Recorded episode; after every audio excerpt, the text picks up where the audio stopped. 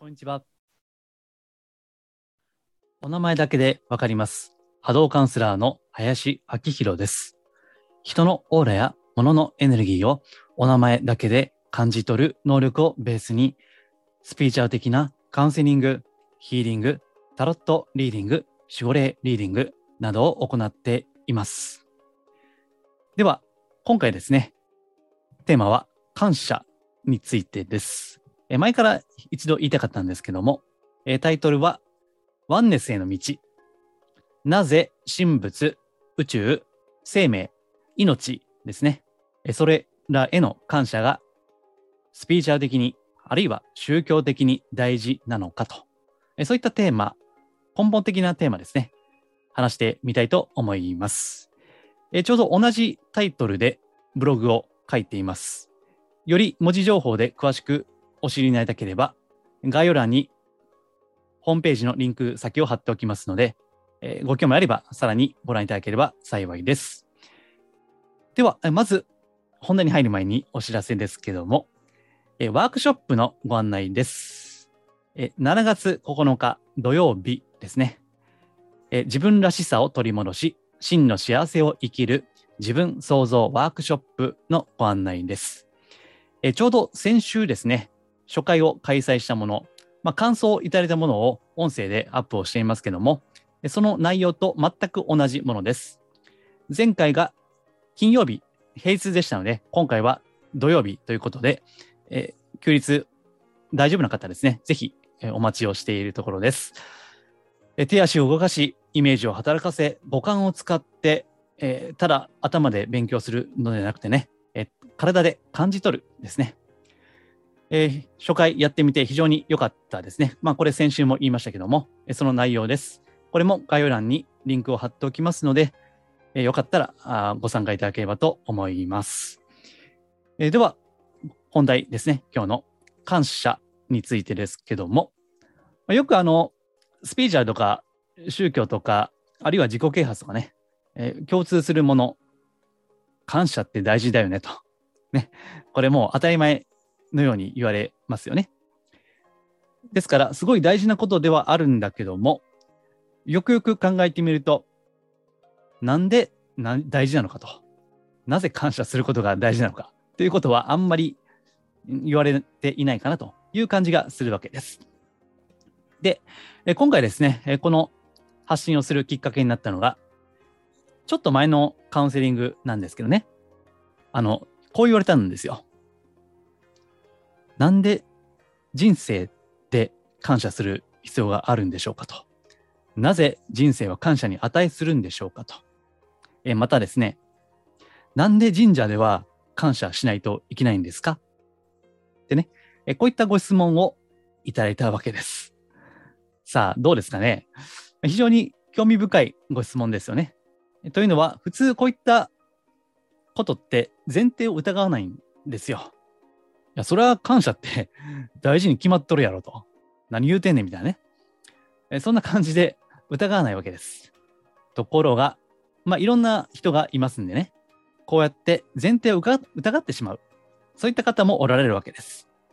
で、実は私もそういった傾向がありまして、えつまり、このご質問っていうのはですね、まあ、これブログには書いていないんですけども、なぜ私たちは存在しているのかという哲学的にはもう根本的な問いなんですね。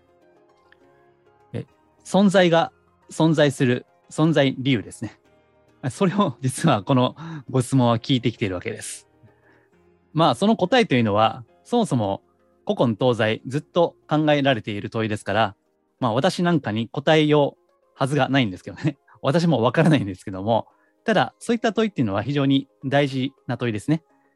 え答えを得るための問いというよりは、思考やこの意識を深めていくための問いっていうのもあるわけです。なんで人生は感謝に値するんでしょうかと。それは存在が存在する、その存在理由とは何ですかということですね。ですから、これはね、あの、直接的に人生の役には立たないですね。えこれはよく、あの、哲学というものは、私もね、学生時代、え哲学を勉強してた時期がありますけども、まあ、直接的に人生の役には立たないですね、これは。ただ、え深めていく、意識を深めていく、深い生き方をするにおいて、すごい大事な問いなんですね。ですから、人生一度はこういった答えがない、おそらく答えが全くない問いですね。それを考えてみるということも、えそれでなんか儲かるとかね、得をするってことは ないと思いますけども、まあ大事かなというふうに思うわけです。ただ、まあ、今回ですね、もうちょっと実践的な、まあ、使えるですね、そういった感謝というのを考えてみたいと思います。では、そもそもなんでね、感謝をするのか、あるいはすべきなのかですね。えそれはもう、ブログにもこれ書いてるんで言っちゃいますと、喜びの深い人生を生きるためですね。なぜ感謝をするのかといえば、喜びの深い人生を生きるため、喜びを味わって生きるためですね。まあ、これはもう考えてみればわかると思うんですね。本当に感謝が深い時に深い人生を生きている。え例えば、そうですね、なんだろう。私、あの、断食、まあ、正確には不食、食べないですね。それを過去、大きなものは2回ですね。え固形物を一切取らないという、え過去30日固形物は取らない。え1日おにぎり1個分ぐらいのカロリーのスープですね。流動食。それだけで30日過ごして、で、去年ですかね。えっと、今年か去年かちょっと忘れましたけども、えー、21日間ですね。えー、それをやった動画も過去上げています。まあ、痩せ細っていく感じが、あの、動画でもわかると思うんですけどね。まあ、よかったら過去の、YouTube ですね、動画なんで、よかったら検索してみてください。でね、で、お腹がすく時っていうのは、何食っても美味しいんですよ。ね。ですから、その、断食明けの、不食明けの、うん。私、この前は、えー、確か豆乳飲みましたね。えー、玄米がゆ、ドロドロにしたやつと豆乳を飲んだんですけど、めっちゃ美味しいんですよね で、まあ、普段だったらね、まあ、不平不満あろうかと思うんですけども、さすがに、さすがにね、空腹もう極まってますから、めっちゃ美味しいんですよね。で、その時にもう体に染み渡るような、こう、ありがたいっていうね ありがとうございますみたいな。で、もし、毎度毎度の食事でですね、こういった感謝の気持ちを持てたとしたら、ね、まあ、相当深い味わいのある人生になると思いませんか？で、私は今、まあもう普通に食事をしていますからね。まあ一日それでも一食ですけど、うん。まあその時の感謝ほど深くはないんですよね。ただ、もうその時の体験を思い出して、ね、やっぱり食べれるのは当たり前ではないと。今ね、原材料は高騰していて、もうあの小麦なんかね、今年の秋以降はもう値段が爆上がりすると。パンとかラーメンとかね、パスタとか、だいぶ、まあ、あの、それで飲食店とか営まれてる方は大変じゃないかなと思うんですけども、まあ、その時にね、いや、ありがたかったなという感じですよね。だから、感謝をすればするほど、喜びの深い人生を生きられる。ですから、えなんで神社で感謝しないといけないんですか？って言われたら、いや、別にしないといけないわけではないと。まあ、する必要はないよと。したくなければね。だから、別にそれは自由なんですよ。神社行ったって別にただね、形だけ手合わせて、それで終わってもいいと思うんですね。まあ、いろいろ価値観はありますから。そういう方は、その、この世界は、宇宙は感謝に値するんだろうかという問いを抱えて、一生考えて考えて考え抜いてもいいわけです。まあ、哲学者と言われる方々は、そういった感性というかな、そういったセンスの方ですからね。え人の中にはもう考えてしまうもう考えざるを得ないという方もいらっしゃるわけですから、まあ、それは別に止めるつもりはないんですね。うん、まあ、それもいいと思いますよ。えっと、スピーチャー的には、まあ、いろいろ生まれ変わって、死に変わってする説がありますけども、まあ、そうだとしたら、ね、あの、一つの人生ですね。その根性ではとことん考え抜いてもいいんじゃないでしょうか。まあ、ただですね、おそらく、えー、この存在の問いっていうのは、永遠の問いとも言われますので、えー、考えてもおそらく納得する答えは、まあ、見つかるかどうかはちょっとわからないですね。難しいかなというふうに思います。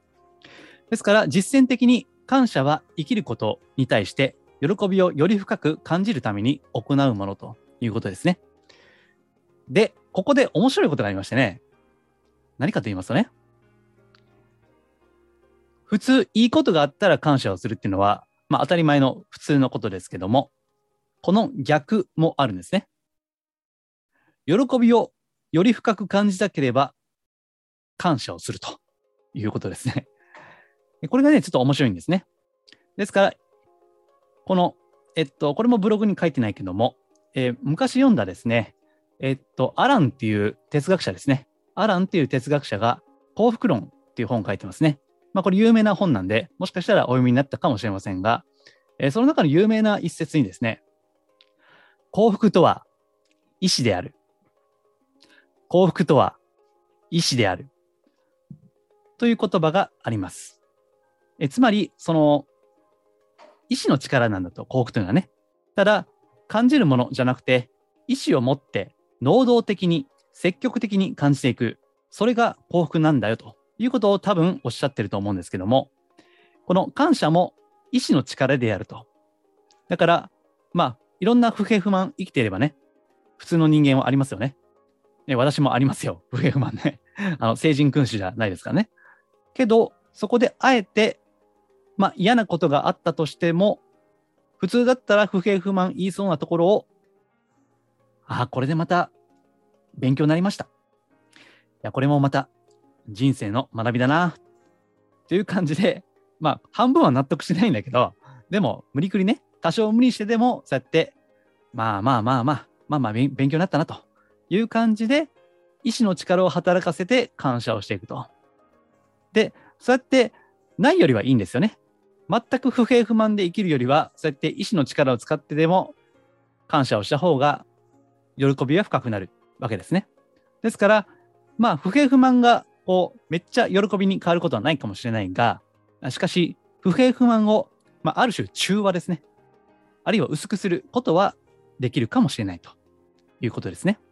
えですから、まあ、これ前にもブログで書いたし、ポッドキャスターでも前に言ったことありますけども、例の天国言葉ですね。えプラスの言葉を意図的に使えと。嘘でもいいから使えと。ね。例えば、嬉しい、楽しい、幸せ、愛してる、許します、ありがたい、みたいなね。えこういったのを天国言葉と、まあ、業界の中では言われるんですけども、えそういったことを使っていく、意志の力で感謝を見出していく、不平不満を感謝に置き換えていくということですね。こういったことが大事なんですね。ただ、なぜ感謝をすれば喜びを感じられるのかということ、そして冒頭のご質問の意図というのは、まあ、そもそもね、感謝って何なんですか？という、もうちょっと一段深いレベルの問いなんですよね。ですから私もそういった理屈で考えるのが好きな人間ですから、そこも考えがあるんですね。私自身もずっとこの感謝って何だろうというのは考えてきたんですね。で、それを今ここでお伝えできるのが、私はすごい嬉しいですね。これは。だからこういった機会を、あの、設けていただいてというか、こういった機会を与えられてっていうのは、私にとっては感謝なんですね。だから、リスナーのあなた自身にも感謝をしていますということなんです。でね、今、リスナーのあなたに感謝しています。中にはもう、これ、音声150、60回ぐらい出してますけど、全部聞きましたという方もいらっしゃるわけですね。中にはね。まあ、とってもありがたいですよね。で、その時に、いやー、ね、地味な音声をね、他にももっと、まあ、引き寄せとか、ね、なんか奇跡が起きるとか、なんか寝ながらね、運気が上がるとか、金運が上がるとか、そういったもっと楽しい派手なやつもある中で、こんな地味な音声を全部お聞きいただいて、ありがとうございますてね。そういった時に、実は心の中ではどういったことが起こっているかというと、このリスナーであるあなたとその私ですね。実はそこに一体感があるんですね。えー、もっと言うとですね、命の交流というのがあるんですね。命が交流して、そして私たちが一体になっている。いわば一つになっている。感謝というのは、そういった命の一体感、まあ、命の功と言ってもいいですね。呼ぶ、応じると書いて功と読みます。命の功、そこにある躍動感ですね。まあ、ちょっと硬い表現をしてますけども、えー、そういった時に感謝を感じられるわけです。感謝というのは一体感を感じた時におのずと湧いてくる感情である。ですね。これが私自身の今、現時点で考えている感謝の定義です。ですから、ここまで考えていくと、感謝というのは一体感、まあ、スピーチュアル業界では統合ですね。統合。うん。まあ、分離から統合へということが、業界の中では言われるわけですけども、そうした、そうした統合を感じていく。まあ、業界用語をもっと言えばね、これをワンネスというわけですね。一致、一体ですね。そのワンネスの感覚というのが、実は感謝であると。さあ、じゃあ、あの、冒頭でワークショップのご案内したからじゃないんですけども、一回ちょっとワークかね、今思いついたんですけど、やってみましょうか。じゃあちょっとね、えっ、ー、と、音声を、まあ、止めていただいてもいいし、え、この聞きながらでも結構ですけども、え、あなた自身が深く感謝をしたい対象ですね。えそれを、なんか何でもいいので、思い浮かべてみてください。深く感謝をしたい。ああ、思い返せばあれが、あの出会いがありがたかったなと。あのものとの出会い。このものが手に入って本当に生活が豊かになったなとかね。あるいは映画でもいい。アニメでもいい。あのアニメでやって、すごい人生が変わった。前ね、あの、映画でもありましたけど、ルローニケンシンですね。えー、ルローニケンシンの漫画ですね。単行本。あれを読んで、本当に人生が変わったというお話をね、この前、まあ、うん、ちょっと前かな、いただいたんですね。ですから、漫画でもいいです。何でもいいです。深く感謝をしたいこと。ご両親でもいいし、えー、お世話になった知人、友人、恩師でもいいですしね。一回目を閉じて、可能であれば両手を合わせて、手を合わせてね、えー、その対象を思い浮かべて、ありがとうございます。と、感謝を念じてみてください。えー、ここで音声を止めていただいても結構です。まあ、ちょっとね、あの放送事故あってもいけないんで 先に進めますけども、あのそうしたときに、あなた自身の心の中にどういったエネルギーとか、まあ、いつも言ってる波動ですね、それを感じるかっていうことなんです。